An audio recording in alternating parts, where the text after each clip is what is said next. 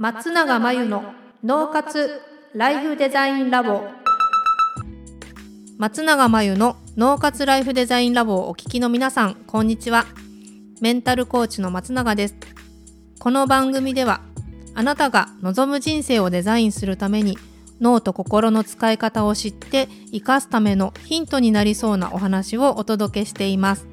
週に2回月曜日と木曜日に配信中のピンポン Q&A のコーナーでは日常生活やビジネスでよくある悩みや松永が主催している内観力養成ライフデザインオンライン講座で寄せられた質問などにお答えしていきます。今日の質問は大好きなアーティストが一人で顧みる時間が必要という理由で活動休息を発表しました。発表の中でメンバーの一人が休みたいと言ったら罪を犯しているようでと言っていたことに共感しました。彼らに比べれば私は十分に休んでいますが仕事で休むことや家事をせずゆっくりすることに何か悪いことをしているような気分になって十分に休むことができません。この罪悪感をどうにかしたいと思うんですけれどもどうしたらいいのでしょうか。まあよくね休むことに罪悪感があるっていう話はよく聞きますけれどもと罪悪感の正体っていうか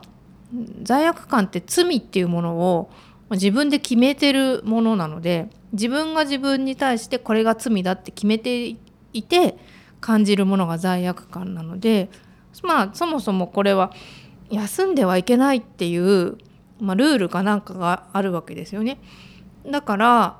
罪を犯しているように感じてしまうわけですよ。から休んでいけないって思っているのはなぜなのかっていうのを考えてみてほしいんですけど例えば休むと何に問題があるのか？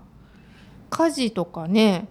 ができないとか家事が進まないとか家事があるのにとか仕事を休んでる間にもっとできるのにとか思うのかもしれないんですけど、えっと、そこまでして休みを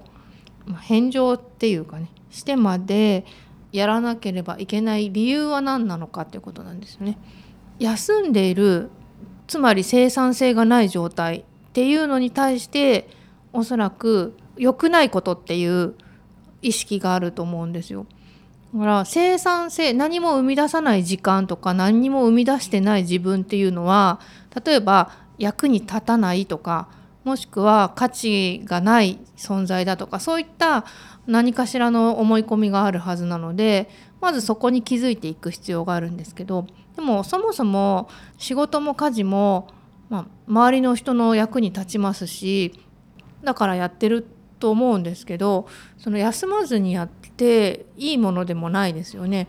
休んではいけないみたいな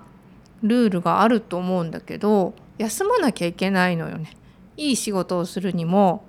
自分がヘルシーな状態で家事をしたり人のために何かをするとか世の中の役に立つために何かをするとか価値を生み出すためには休まないとできないんですけどなんかそれがねあの休むといけないみたいに思ってるってことはなんかそこに恐れがあるわけなんで休んで生み出さない自分に対してうん、価値がないと何かを生み出さないと人の役に立たないとなぜそんなに怖いのかっていうところを向き合ってみるといいんですよ。そんなことでどうにもならないから逆に無理をして我慢をし続けて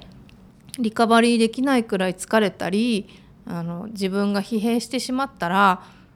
いい仕事もできないし家族を喜ばせるお料理を作ることもできないし家事も嫌々になるし体も疲れるしなんで、まあ、結果的に休まないことで弊害はいろいろ出てくると思うので、うん、ここは本当に一人で顧みる時間も必要だろうし体を休める時間も必要だろうし休むことは当たり前のことですし休まなければなりません。休まないことは罪。以上ピンポン Q&A のコーナーでした。